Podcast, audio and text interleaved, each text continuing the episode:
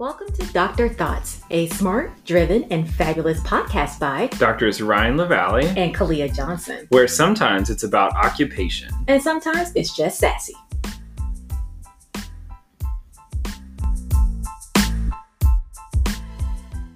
Welcome, everybody, to another episode of Dr. Thoughts. It's everybody's favorite academic mama, Dr. Kalia Johnson, with, I'm going to say, my favorite academic classroom accomplice, Dr. Ryan LaValle. And we have probably our favorite academic mentor with us today, Dr. Nancy Bagatell. So, what's up, Nancy?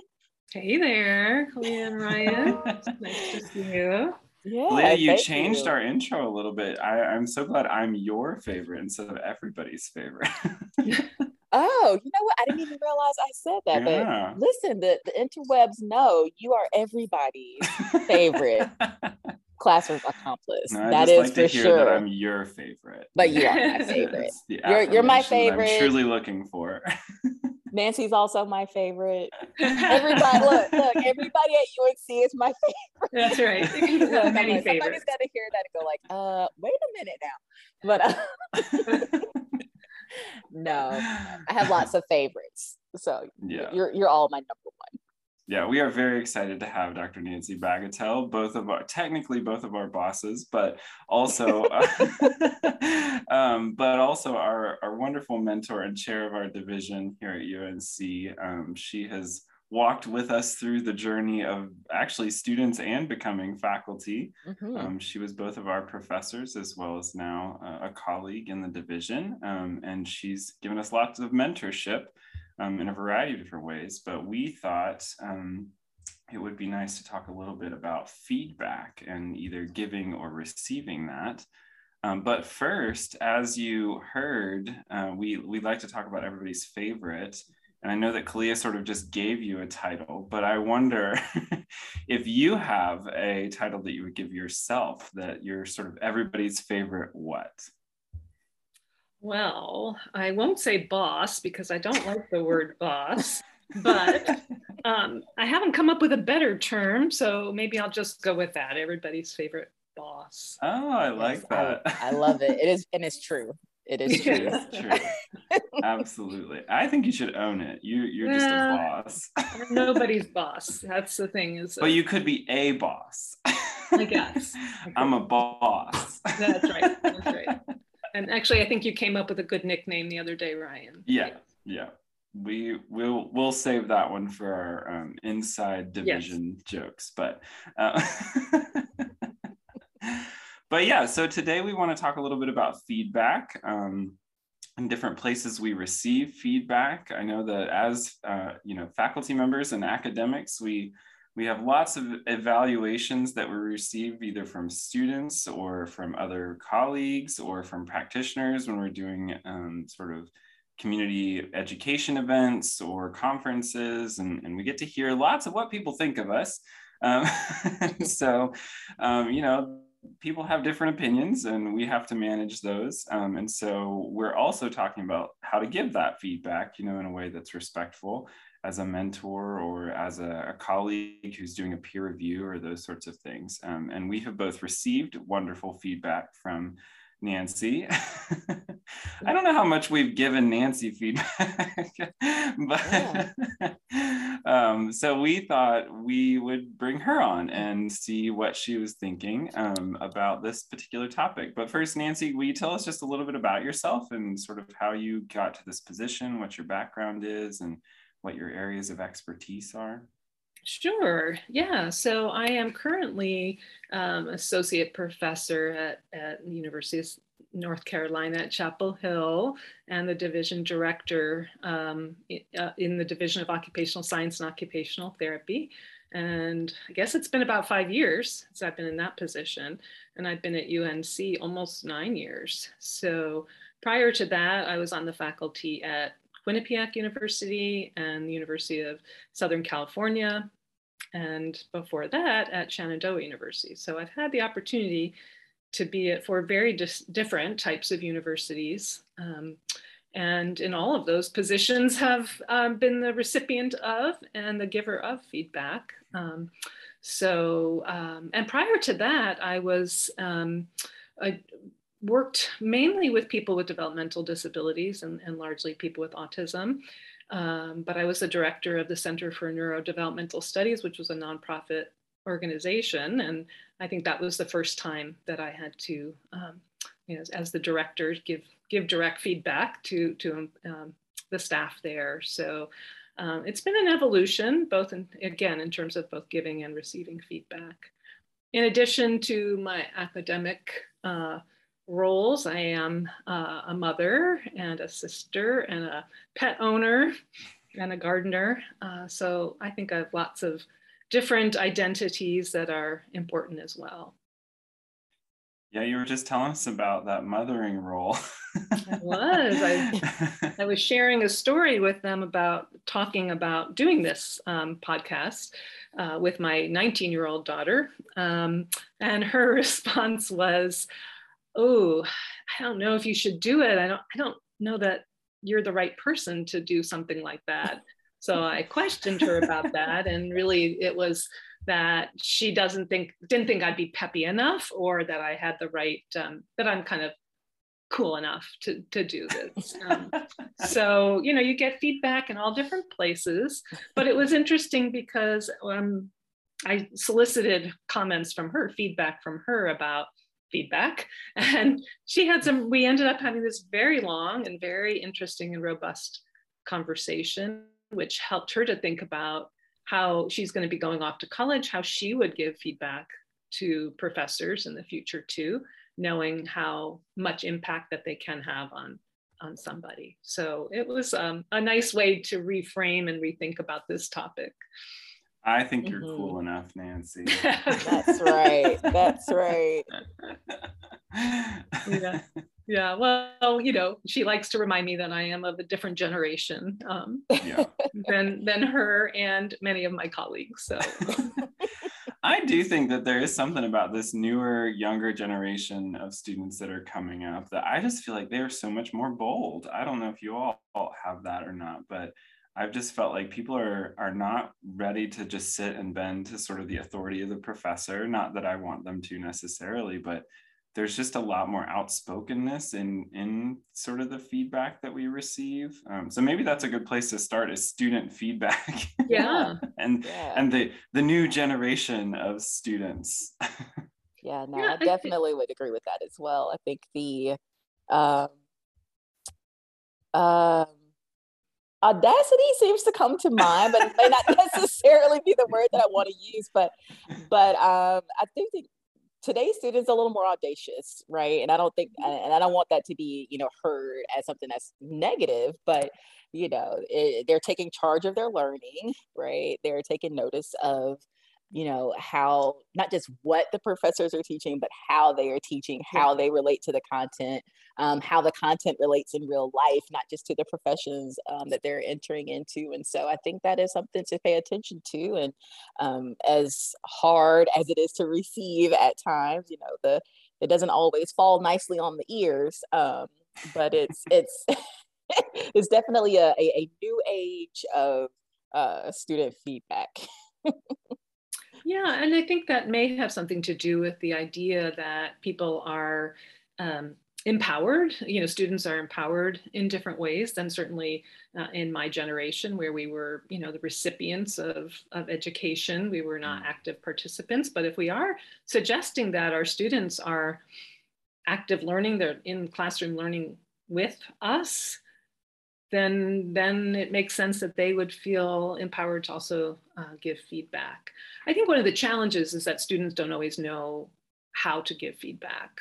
Mm-hmm. Um, and there is an art to giving feedback. And that might be something that we need to spend more time instructing our students on what is it and, and yeah, how, how to give it, um, when is it appropriate to give it. But I think the biggest difference that I see is that students feel more comfortable giving it verbally. Um, I think, you know, always on course evaluations, you would get those like stinger kind of comments or, um, you know, uh, throughout my 30 years, almost 30 years in academia. Um, but I think it's uh, people coming and saying, here's how you might want to teach, you know, this next week or next lab, or this lab didn't work so well. Um, that's, a, I think, for me, a newer kind of way that students are giving feedback. Yeah. I think that is so interesting because I, right, I don't know if this has been your experience, but I haven't really received that sort of more immediate feedback yet. Like the the courses that I've taught, students are still sort of just waiting to provide that feedback on the course eval. Um, although I solicit that at the usually the beginning of the next class. Um, definitely have done that with doctoral students to just say, okay, so this is what we did last week. What worked? What didn't work?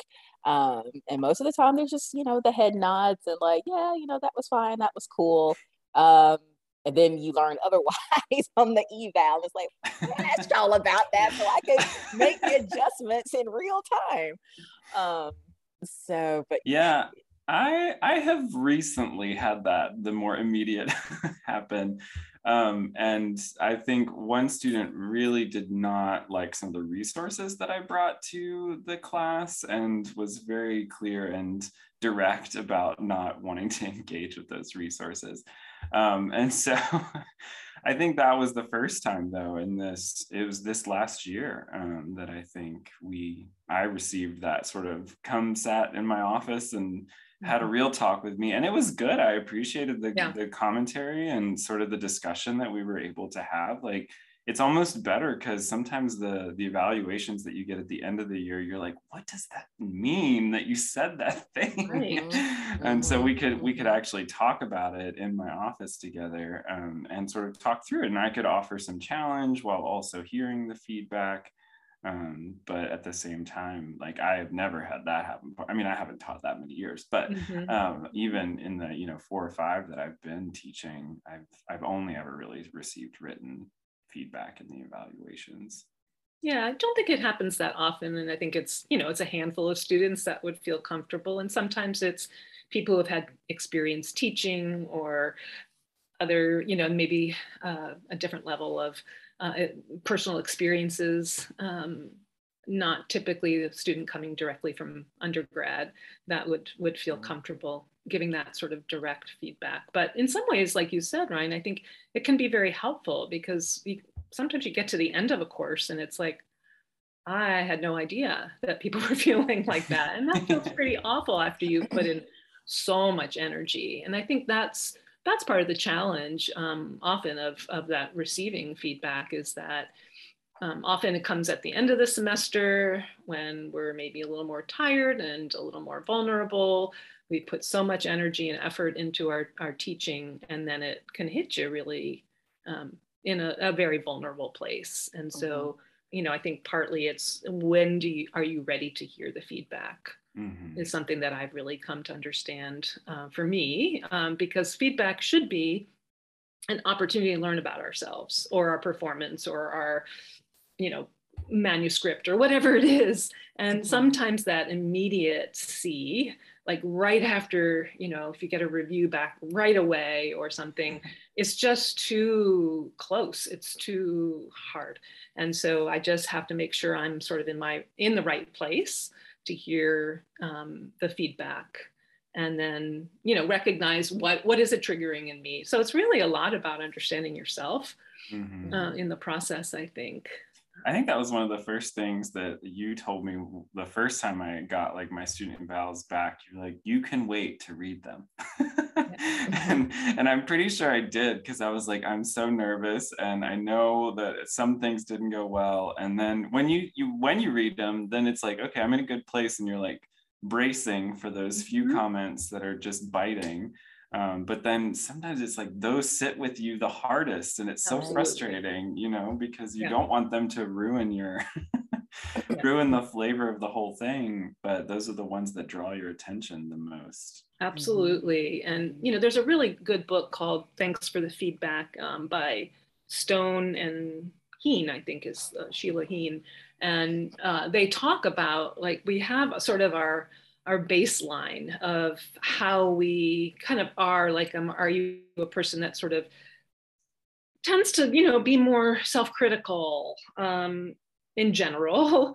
And you know maybe that's the, the people that will glom onto those negative rather than the you know 98% positive comments or neutral comments but we tend to latch onto that one. Um, i can remember back uh, and early in my teaching where somebody i had some teaching assistants. It was a, a large class and so we broke into different groups and i had teaching assistants in the groups. And i you know really tend to think of myself as a as a respectful person. That's a value that i hold you know really dear uh, to, and think about myself in that way. And one comment said something about that i was disrespectful to the tas and i just I glommed onto that. I couldn't let go of it. I could still probably dig up that same sort of visceral reaction to it now, 20 years later. Um, it was just one of those. And I just, because I didn't see it, I couldn't see it. And sometimes those comments actually are helpful and they help you see things. And sometimes you just have to say, that was one person's experience. I don't know where they were coming from with it. And I need to let it go. Um, mm-hmm because it wasn't a, pattern, it wasn't a trend. Um, I did ask the TAs, you know, because I was like, really? Um, and they they said no, they never felt disrespected. And so, you know, sometimes you just have to let it go. But there was something about that that was just, oh, they didn't get me or something, you know. Um, mm-hmm. That that's mm-hmm. interesting about feedback. Yeah, it's it's interesting too that you mentioned in the book um, they relate it so much to the instructors um, i guess own perceptions personality even because um, i had also read like uh, an article from the teaching and higher ed journal um, authors that did a typology right of factors that influence uh, the educator's perception of students feedback and they called it shame, blame, um, tame, and reframe. And it all sort of related back to what are your thoughts around feedback? Like, is it that you don't think you have any control over it? So it's like, well, whatever they say goes, whatever, you know, um, or you blame it all on the students that, you know, it's all about their behaviors and everything. And it doesn't matter what you do, that they're going to rate you one way or the other. Um, tame sort of related to, um, uh, taking the feedback and just making sure whatever you did aligned to what the students' preferred methods of learning and assessment were, um, or just reframing, you know, um, to say like, what is my what is my real relationship to the students here mm-hmm. you know um, and how do i continue to foster an environment that's conducive to learning and building relationships? And in my head i'll go like well shouldn't we all sort of function in that reframe um, space? But the reality of it is is it's sort of like what both of you have already mentioned. Some of the feedback you get is so jarring and sometimes can feel like a personal assault you know it's like to say that you are disrespectful like that's that's a big deal mm. you know like that's a that's a, a judgment of your character you know right. so um yeah i don't know i don't know if, if we can almost think about it as like like the phases of grief too it's like we yeah. have these phases of feedback acceptance and and and going through that it's i don't know it, it's sort of triggering memories mm-hmm. for me mm-hmm. too of the 1st mm-hmm. set of mm-hmm. evaluations i got after teaching our occupational science course and and um, had a student who said I was disrespectful um, to students in the class, and I'm just like, I I challenge students. You know, that's not a secret, but I I, I am not disrespectful. Right. Um, it's like that's that's just that's not my character. But um, Antoine Bailliard, who was my teaching mentor at the time, we had a very long conversation just about that one line. Mm-hmm. Um, I, I, mean, it was like an hour. I could not let it go. Yeah. yeah. yeah. i mean those are the ones that will stick with you for sure mm-hmm. you know mm-hmm. and those other like i said 90 whatever percent of the comments that are generally positive i probably they don't they don't stick but that's sort of my mm-hmm. personality and there are other people who can just let those things go it you know it was one person you know that's just how they they respond to feedback so mm-hmm. for uh, me i envy those people so me much. too me too, me yeah. too the thing I think about though as a director is, uh, you know, giving feedback to people. I, I try to think about how how do they receive it, mm. so I know when the right time is. Also, mm-hmm. Yeah. So yeah, so really if you're good. thinking about that sort of the strategies for giving feedback both for students and i guess for you as you're thinking about giving now i'm going to look for these strategies as you do nancy but you know what are the, sort of the do's and don'ts that you might give to students as they're trying to fill out sort of those evaluations for professors? But also like if we're giving colleagues feedback what what are the ways that we probably should approach that do you think yeah, that's interesting. I think there's a, there is a difference because for students, it, there there needs to be that anonymity. I think um, for most students, um, but like when I'm thinking about colleagues or even PhD students, I, I, I tend to think about well, am I ready to sort of sit down um, mm. with you? Um, and it's not coming from a place of anger or frustration or things like that but i'm sort of i have that readiness and i'm kind of ready to put that problem in front of us and recognize that it's it's um it's between us or between you and a, a context right it's not mm. just you that mm-hmm. you're the problem um and i think you know um, i have to be ready to ask questions to listen to yes hear you out understand like what is the, the full situation because we often don't know the full situation right mm-hmm, um mm-hmm. yeah just acknowledging that like that you have strengths you know um, that's always a really important one and i think that that fits with giving feedback to students too is that you know and most of us do that when we're grading a paper or something you talk about what they did well first, um, because otherwise it can, and it can be perceived as very negative. And I had that experience um, fairly recently with a, a, teaching assistant who their feedback didn't feel as as even-handed or maybe as positive as the way I might phrase it. Um, but so anyway, sorry, got a little off topic there. But yeah, just I think in terms of giving uh, feedback is sort of thinking about um, you know, is there a way I could coach through that situation rather than sort of tell people how to mm-hmm. what they should do about it? Um, mm-hmm. that mm. makes sense. Mm-hmm. Um, and then just being vulnerable back because feedback is.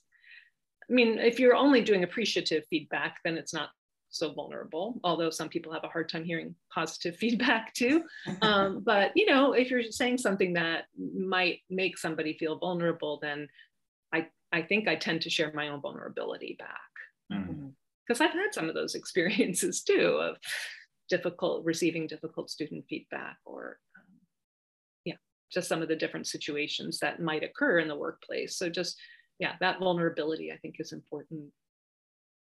Um, and then just thinking about like power dynamics that, that are involved in any kind of feedback situation is important to think about. Yeah. So can you, you mentioned appreciative feedback. Can you yeah. tell us a little bit more about what that is? Yeah, when giving people positive feedback, I think people mm-hmm. tend to think of feedback as negative um, or, you know, perhaps constructive feedback. But mm-hmm. just to tell somebody I really appreciated whatever they did or however they were in that particular situation. And, you know, I think many of us are um, maybe perfectionists or I don't know what the word is, but that we don't necessarily see those positive things or can take the time to stop and appreciate them. Mm-hmm. And I think that is important. Um, yeah, it makes me think that, you know, like in the classroom or or even just in general, like manuscripts and that sort of thing, we're always sort of looking for what's wrong, yes. obviously, to improve. But it also sort of says that we're looking for a certain expectation that you need to meet, as opposed to like giving people the flexibility to grow into whatever strength they have and then being able to notice that uh, even if it's not what you're expecting you know or setting a standard for that student to meet or or you know even a manuscript uh, that you're reviewing or something that you, you're able to not just find what's wrong with it, but really name something that surprised you or something that you really appreciated that they did, because then it names sort of the the flexible standards that we can apply to things so that it's not mm-hmm. just like oh you didn't meet my expectations and therefore exactly here's all this constructive feedback that's right or that's three points off right yeah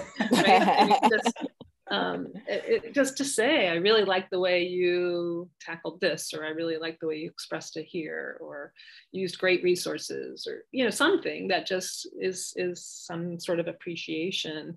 Um, you know, they talk about in this book. Thanks for the feedback. So appreciative feedback, um, coaching, sort of helping somebody improve, right, and then evaluation, which mm-hmm. is probably what we respond the, the it, that's the most challenging for us like when you get your little quantitative score or the qualitative comments back that's those are the evaluative feedback. And um, but they're all important. And you know those are things that for our us as instructors giving students or if you're in a management position or advising position to to think about all, all three types mm-hmm. of, of feedback um, and then I think it's just really important. They also talk about like triggers. And so we've talked a little bit about them, but you know, the truth triggers, sometimes those are the ones that can be hard. It's like, what's the substance of it? Um, and sometimes there's truth to it, but sometimes it's like, well, no, they got it. I don't really think that they got it right. There is really no truth to that. And it's okay to, again, let that go. Mm-hmm. Um, but there's also the who triggers, like the relationship triggers, they call it. Like, who's giving you that feedback mm-hmm. can be mm-hmm. really important to think about too. Um, and not just how it's delivered or what the substance is, but the who, right? I mean, there are people that may you have a different kind of a relationship. It's just harder to hear feedback from. Yeah. Um, yeah. yeah. And then the identity triggers, the mm-hmm. ones that are about something about you and who you are um, either as a person or your race or your gender or your sexual orientation or whatever. And stu- people will make comments, and some of that feedback needs to be understood um, related to your identity. And that can be very triggering. yeah, yeah.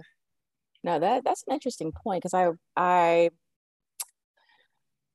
I guess not to question the ability of students to really understand that, but to almost coach them, right, in some of this evaluative stuff about the impact of like yes. these constellations of race and gender and other identities that actually influence how they evaluate us and for them to really pay attention to that so it doesn't um, not not that it doesn't have impact because we know that it does but at least that they have enough awareness to put it in check before they put pen to paper um, yes um, exactly. Um, because sometimes i think I, I don't think students all understand the weight that evaluations have on us as well like when it mm-hmm. comes to promotion um, and these other things like these evaluations follow us too um, and so it's it's not enough uh, or it's not helpful rather to say um, i'm just thinking about another uh, point of feedback that i got one time that i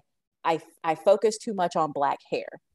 Now mind you i had one example in an adl module that we did in one course. We probably talked about it y'all less than 10 minutes. Right. And this uh, if of the entire semester student pointed this one thing mm-hmm. out you know, forgetting the fact that I used the example how, you know, once I graduated it was in inpatient rehab, realized I didn't know the proper way to shave a man's face. You know, right. nobody thought about that. You know, they picked out the black hair thing, you know, and it's like, well, you know, if I if I wasn't black or female, had natural hair and all of that, would that even been an issue? So um yeah, it's not just students though. right.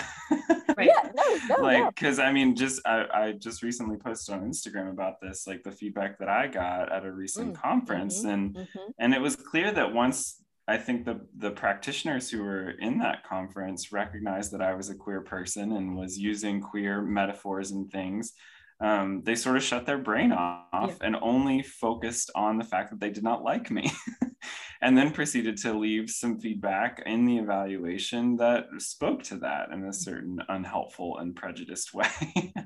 And so it's like it's really frustrating for us as people receiving that feedback but also it takes a lot of emotional work to sort of process through that and hold your boundaries and just really try and let it roll off you but it's hard and it's really mm-hmm. frustrating.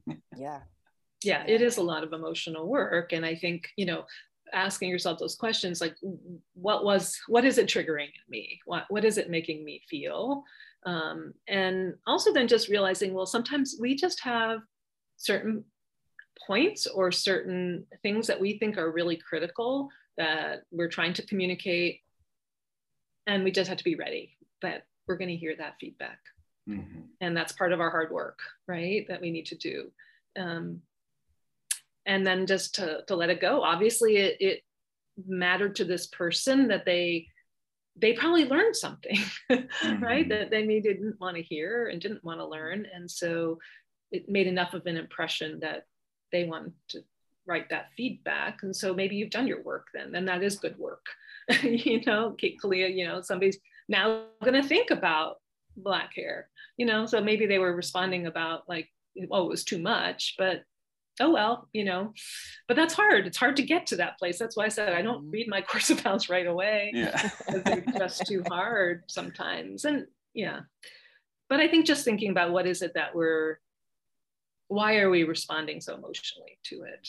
Um, mm-hmm. but people will say things like i i've had comment not so much recently but in the past about how I dress, you know, or what? yeah, you know, um, or how my hair was, or um, you know, just things I think, oh, would that be on a a, um, a male professor's mm-hmm. evaluation? I don't think so. That seems very gendered to me. Um, just just things like that. That then you have to sort of go, okay, well, that's just the way it is. I had one person once said I twirled my hair too much, and it was like, okay, well, I, and now I do. I, I actually say in front of people that I do. T- I need I, I need fidgets in my hand, and so sometimes I might fidget with something in my hand, or maybe I might with my hair. That's who I am, and you know, I'm gonna have to, yeah, just that's such great modeling though even like for students if you do you say that in class and i do yeah I do. that's amazing. Yeah no that's great. Yeah because i do i mean i have something in my hands right now. I'm fiddling with something and i guess that can be annoying to people but if they understand why you know you're doing that. Um, again under, for the students to understand sort of our own diversities that we bring um, mm-hmm. to the class do you have any funny um, or like humorous, maybe um, just feedback that you've received or stories from feedback that students have written or, or colleagues or things? Well, I'm not sure it's something that somebody wrote, but I will tell you at the beginning, you know, in my career, I think I wanted to be liked. And so mm-hmm. comments were about my likability. I felt really good and like, oh, I'm sort of a popular instructor or something like that. And then I got to the point where I had a colleague who was teaching more of the adult physical disability content.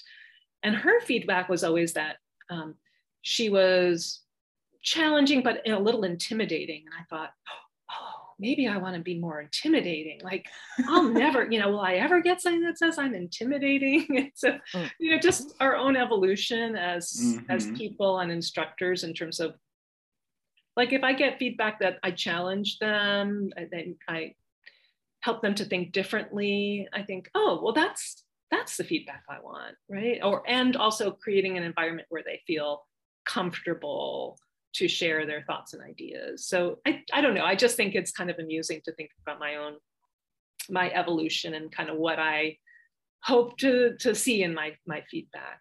Um, mm-hmm. Um, but yeah, I did get to you know that I challenge people, but I I don't think I've ever gotten intimidating. so. I don't know that I would ever describe you as intimidating. and I don't know why I wanted that. I guess you know like why I thought that was. Uh, something to aspire to. But well, I think I think it's a characteristics that, that is often given to professors, right? That we're supposed to be these, you know, larger than life personalities that are, you know, super in the clouds, and, right? Um, you know, imparting wisdom like God on students or something. right, right, right.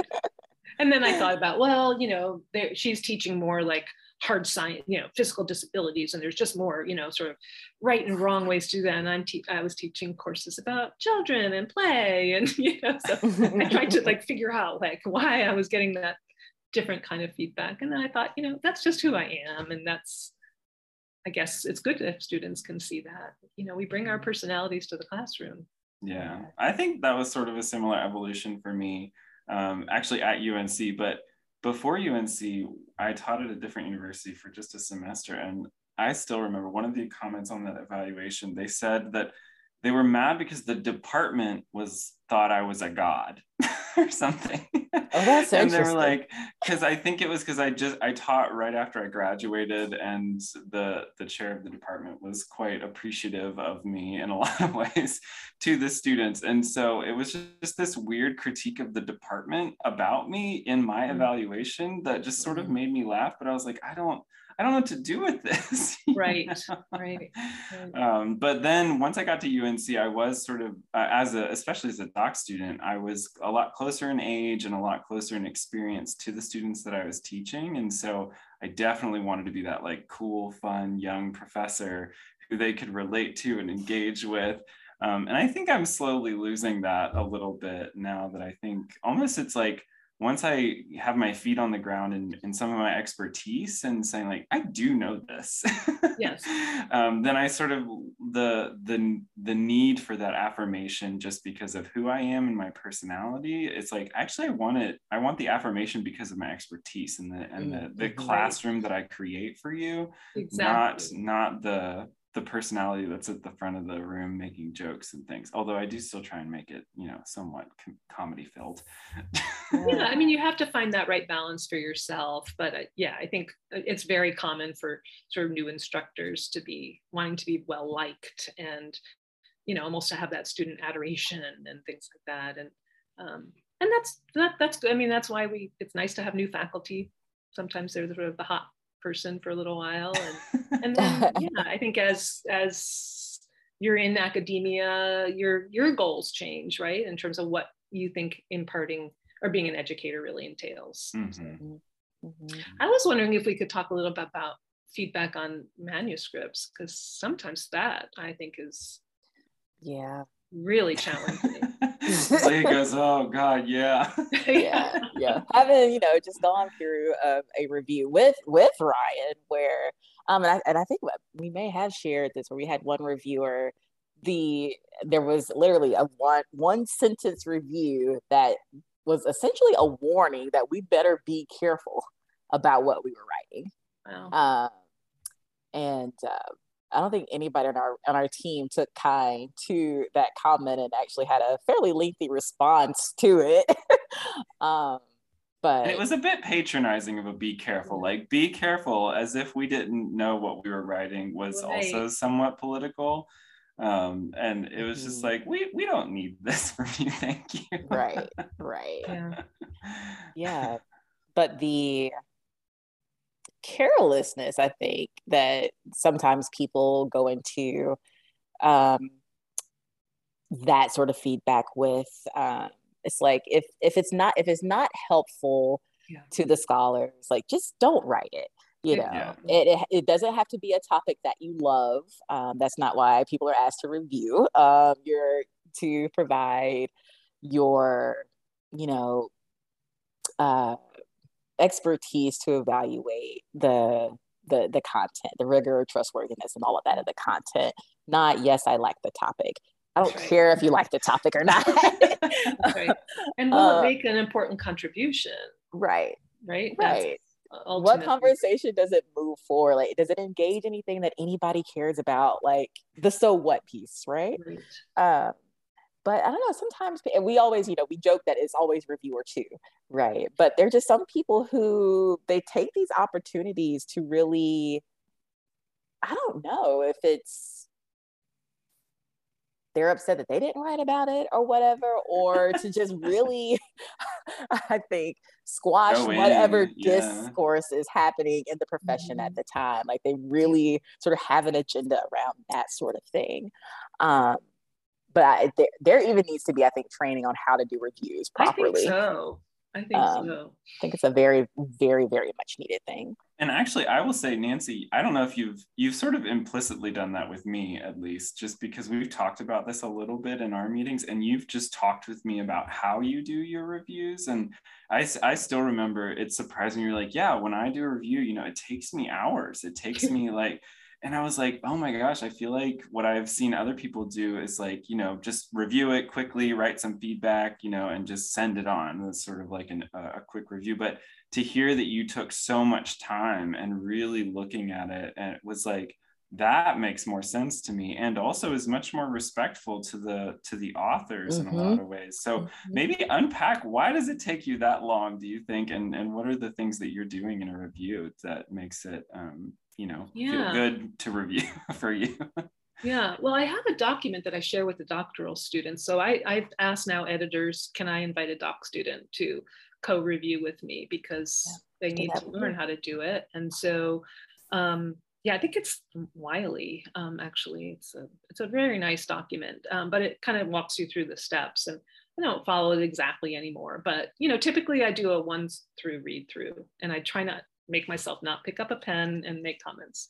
Um, and so just get the general gist of what's this article about, um, and make and then I just write some notes to myself, like general things, and then I go through and sort of paragraph by paragraph and write my comments in the margins or whatever.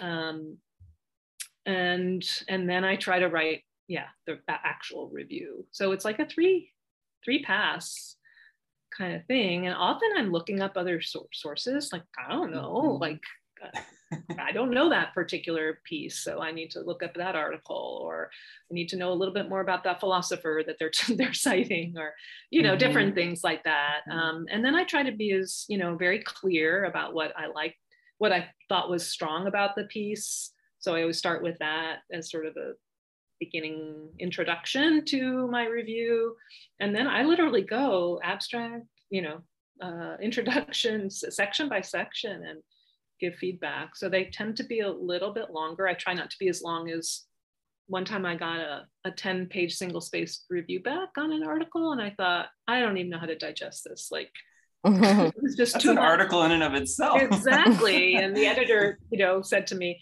you should feel good about that because somebody took that much time to review mm, it and mm-hmm, but mm-hmm. don't be mm-hmm. overwhelmed and i was like completely overwhelmed by it um, yeah. um, so i try to balance that like what's going to be helpful to the reviewer and not say you need to change this or you need uh, you know just giving really concrete kinds of feedback um, this you know about clarity about ideas things like that so um, i had a really good experience recently was asked to do one for an open journal and where it's not you the review it's not a blind review and so they know who's reviewing and i know who the authors were and oh. it really went back and forth multiple times um, it was a lot of time for me but i feel really good about and they, they, the authors were very appreciative and you know it's a really good article now and mm-hmm. i feel really good about that um, mm-hmm.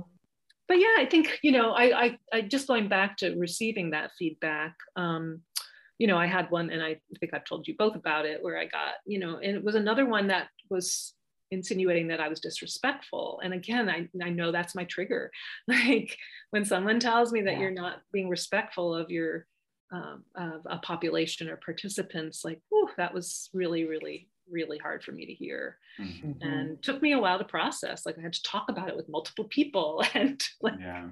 I think um, if you don't mind sharing what that one was about i think it's a very real conversation that's happening in a lot yeah. of just because i think i know the one you're talking about. Yeah so it was you know um, a, a major ot journal and that typically uses person first language. And um, uh, in the autism community, there's a, a, lot of push toward using autistic rather than person with autism and identity first language. And so um, in this piece that I submitted, um, I used identity first language. So we were using autistic throughout. And I had a, um, a, a, footnote to explain why, you know, that language. Uh, but the reviewer was very, very upset about it. I mean, really upset. Um, and yeah, used the words that was disrespectful and wanted to know um, uh, that I should only use that language if every single person in the study used that language themselves, um, which I've never seen anybody ask for that. Like nobody says, well, does all do all your participants use person first language? So that was problematic to me. But I did go back through. I was like, I'm going to go back through and like, um, and and it wasn't everybody, but it was the majority. So I actually had like statistics to say. I didn't submit that because I felt, you know what, that's not the point. Right. but if they came back and asked for that, I, I did have data to support why I was using it. But um, but I contacted the editor and just said like if that's a deal breaker, I'll, you know I'll take this elsewhere because um, mm-hmm. I wasn't going to change that. That was something I felt strongly about.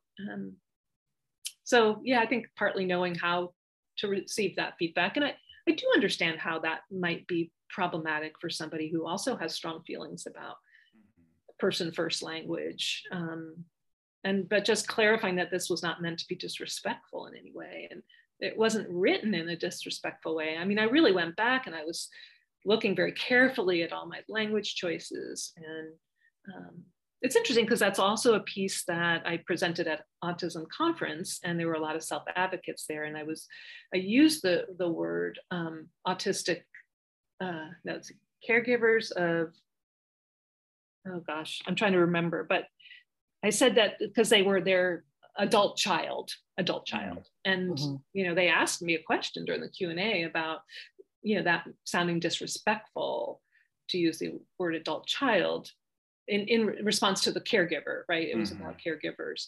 And so I, I, I explained that, that, that those are terms that my mother uses, like that she has an adult child. It's not related to infantilizing anybody. Mm-hmm. And so mm-hmm. just having that dialogue was really helpful. And they, they, they seemed satisfied um, with my response and we talked later. So, you know, but just, just how uh, powerful language can be and um, giving people a chance to dialogue um, as part of feedback is also really important. Yeah, and, and I think it's also a great example of just sort of standing your ground on something that you feel, and with evidence and support and right. clear sort of connection to the participants of whatever project you were working on, you know, this was the way it needed to move forward. And right um, you know sometimes the reviewers are wrong and that's okay yes yes mm-hmm. and and mm-hmm. and yet at the same time there were some other suggestions that that reviewer made that actually made the article stronger and so mm-hmm. in my response i i tried to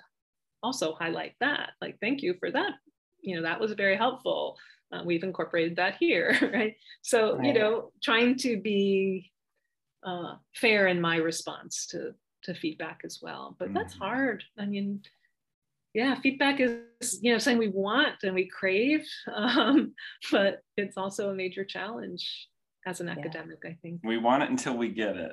want yeah. it until we get it. yeah. Um, yeah. I just want to go back and just re-emphasize this this mentoring and around reviewing. Um, as somebody who has gone through that process with you, I still to this day review every single paper paper in the same way.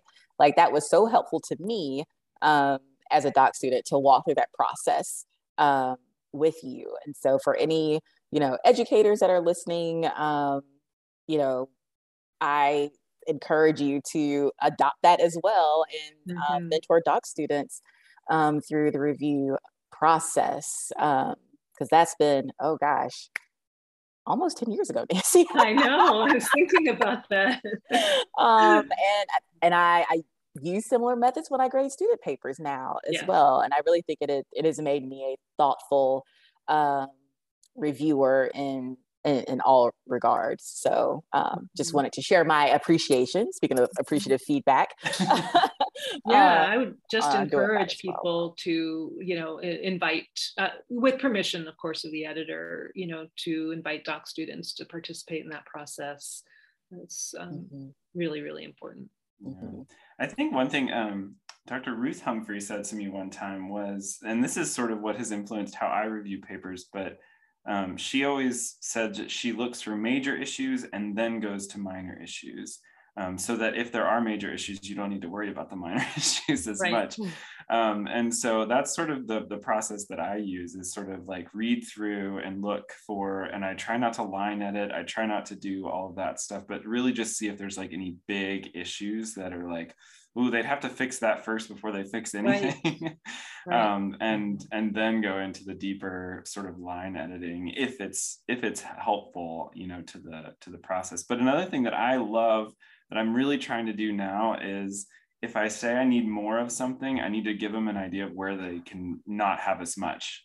yes, yes. Because the word oh. count, you know, we're all at the word count when we say yes, so, that's right. Like I always try if I'm like, I need you to unpack this a little bit further. I think you can reduce this section. Like I always I pair those together and try and offer something Listen, that's like synthesize I... here so that Woo. you can add more here. I'm going to thank you on behalf of all of the authors whose papers you review for that. yes. Y'all, it's like if you do not offer any other feedback, please do that. If you're asking people to add information, please suggest where they can cut. We we I all totally agree. yeah. Totally agree. Yes. It's like yes. you know we are like cutting out single words to get to the word count, and you're gonna ask us to add That's more. right. add more in the method section. Of course, I would have if I exactly. had another hundred words. Yeah. Yeah. yeah.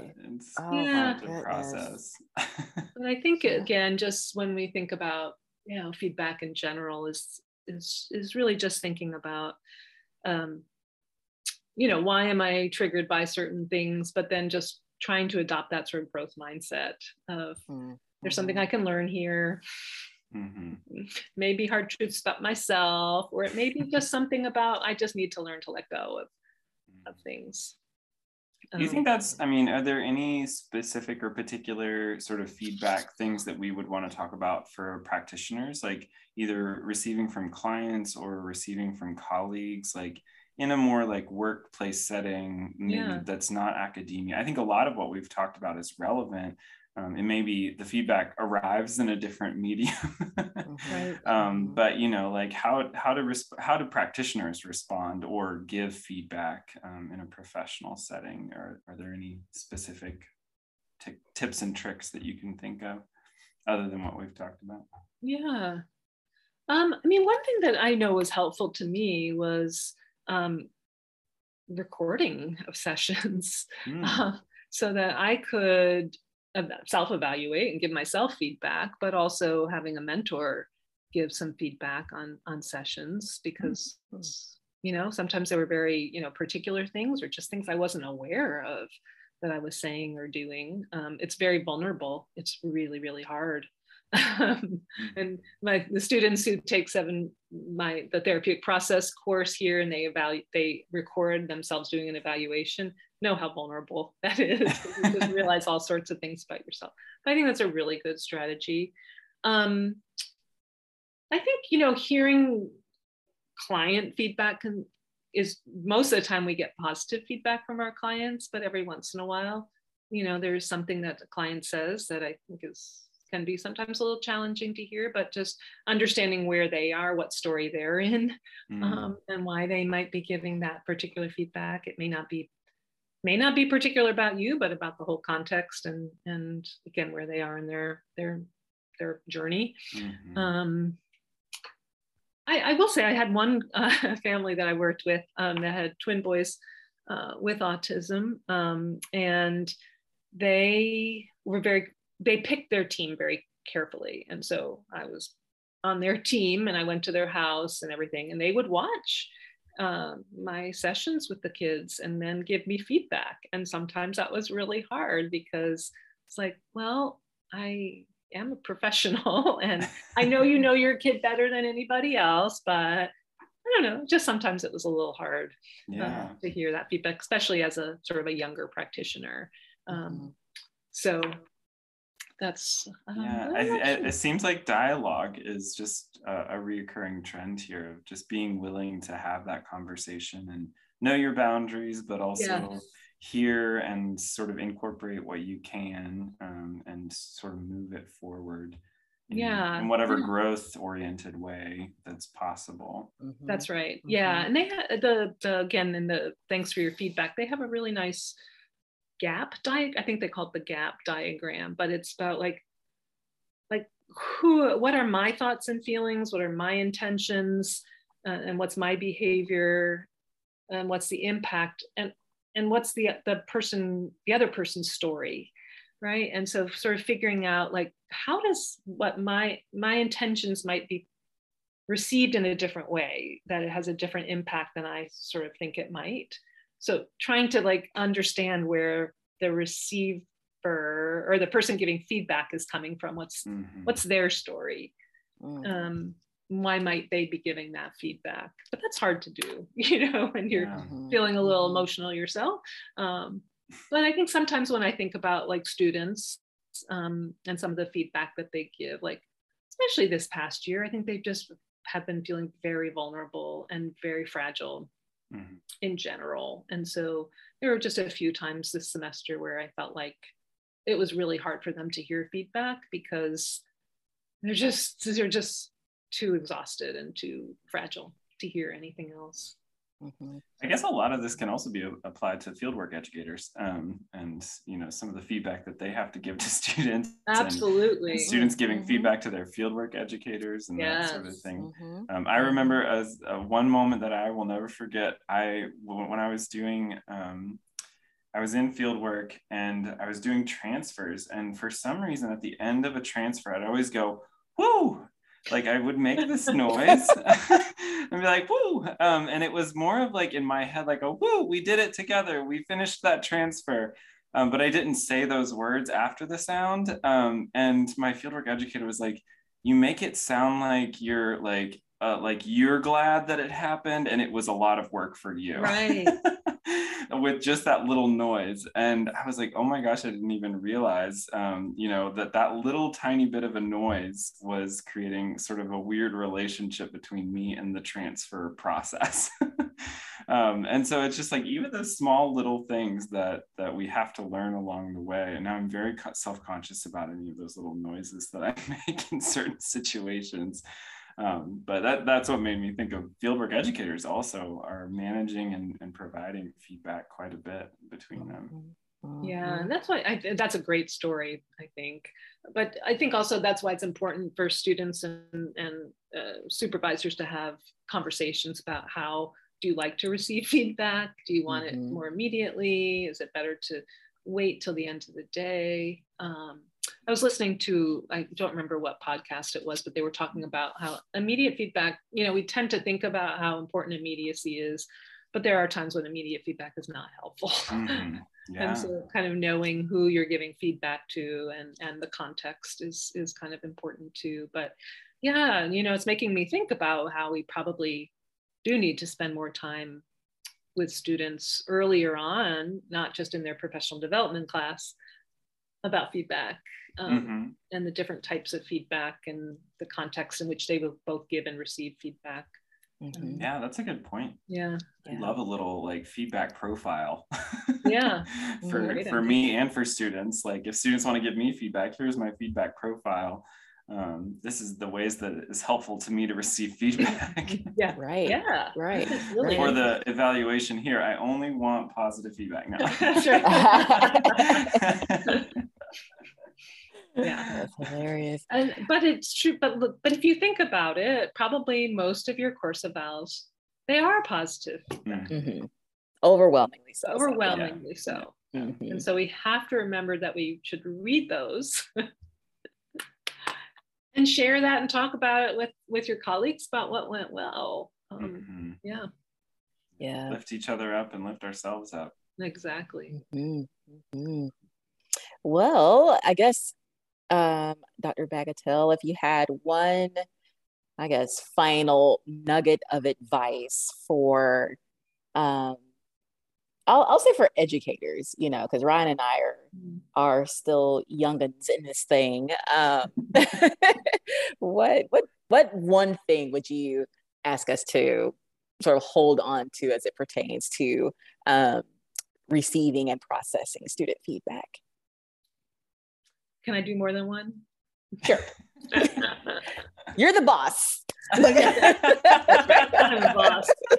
Um, I guess you know, partly accepting that this and this comes from the the uh, Stone and Heen book, but you know, accepting that you can't always control how other people see you mm. or how they perceive your work. Mm. Mm-hmm. You know, mm-hmm. and then I would also say that you know we're all works in progress. and I've said that to you, Ryan, before. you know, like I'm still learning every day, and you know how I'm evolving, and you know we're just works in progress. And so recognize that you know we're always going to make mistakes, Mm-hmm. And we're always going to be learning. So just, I guess, I guess bottom line is have a growth mindset. Yeah. No, and I, I think you that embody that every time we meet to talk about teaching and mentorship and doing this thing we call academia. So I really appreciate that. Mm-hmm. this beast of a thing. Yeah. yeah. Yes. Oh, yes, beast of a thing. Um, and might I add also modeling in the classroom um, mm-hmm. for us as well. I think there are a lot of people who um, unfortunately give this topic a lot of lip service. You know, they seem to say the right things, but you know they don't always demonstrate that in the classroom. And um, you, Dr. Bagatell, obviously um, demonstrate that in, in the classroom. Um, definitely a, a good model for for us on what's um, um, a very um, constructive way to to do that, so that we continue to build very inclusive and um, learning environments for for our students. So, thank you for that. Well, gee, thanks for that positive feedback. it's great to get some appreciative feedback. You know. so I think that's something else that we want to remember is just, yeah, kindness in, in the way we give feedback is really important. Mm-hmm. So yeah, well, thank you for inviting me, and I hope that this was um, useful and that I was peppy enough. I hope my daughter will. yeah, listen, I was gonna say, you know, um, when the episode drops, you pass it along to Genevieve and tell her we look forward to her feedback. That's right. and you don't have to be peppy. You were great, nonetheless. Even if oh, you weren't, pe- I think you were pretty peppy though. So okay, good, good. But you don't have to be peppy to be on the exactly. podcast. Exactly. you know, I have to embrace who I am. exactly. That's right. Exactly. That's right. Well, thank right, you so all. much. And, and we will see you all next time on Dr. Thoughts. Yeah.